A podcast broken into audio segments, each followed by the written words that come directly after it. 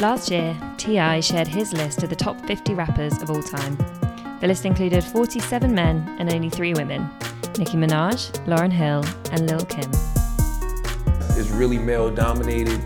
I wouldn't say we're treated equal. I feel like we work harder on that stage. Hot Girls is a new podcast for 2020 which looks to tackle this gap, not just in hip hop, but across all urban genres, including dancehall, Afrobeat, and the UK rap scene. When I came home, there were there was no female rappers. It was just one person. It had been like that for, for years. I had people telling me, like, you know, oh, I don't know where you're gonna fit in. I'm like, who, me? Like, not only am I gonna fit in, I'm gonna open a way for myself. And when I do open that way for myself, I'm gonna put the door stop under the door so that anybody else that's coming behind me could come in. Join me, Lex on the decks, and some super hot special guests as we celebrate the women making moves and explore some of the ways artists can get ahead.